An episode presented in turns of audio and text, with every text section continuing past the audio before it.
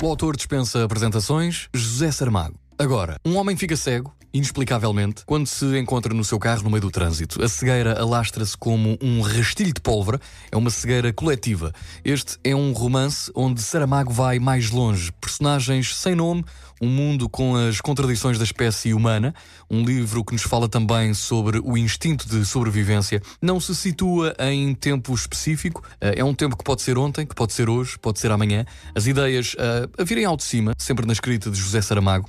É uma obra onde a arte da escrita está ao serviço da preocupação cívica. As obras de José Saramago envolvem-nos, surpreendem-nos de uma maneira diferente. Hoje falo-lhe sobre o ensaio sobre a cegueira. E se de repente uma epidemia de cegueira branca se instalasse no nosso país? A obra retrata, através dos olhos de uma única personagem, da única personagem que consegue ver, que está capaz de ver, até onde as ações do ser humano conseguem ir perante um momento de crise. Esta é uma obra que, ao longo dos tempos, inspirou vários livros, vários filmes, vários artistas.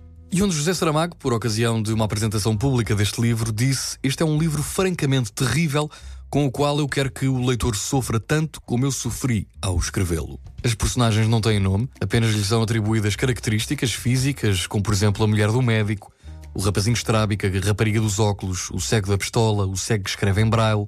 E este não é um livro sobre uma doença de origem biológica, nem tampouco se trata de castigo divino. Na visão do autor, o ser humano é selvagem, egoísta, dominado por apetites bárbaros. E essa sua visão, essa sua opinião, está intrínseca ao longo de toda a sua escrita.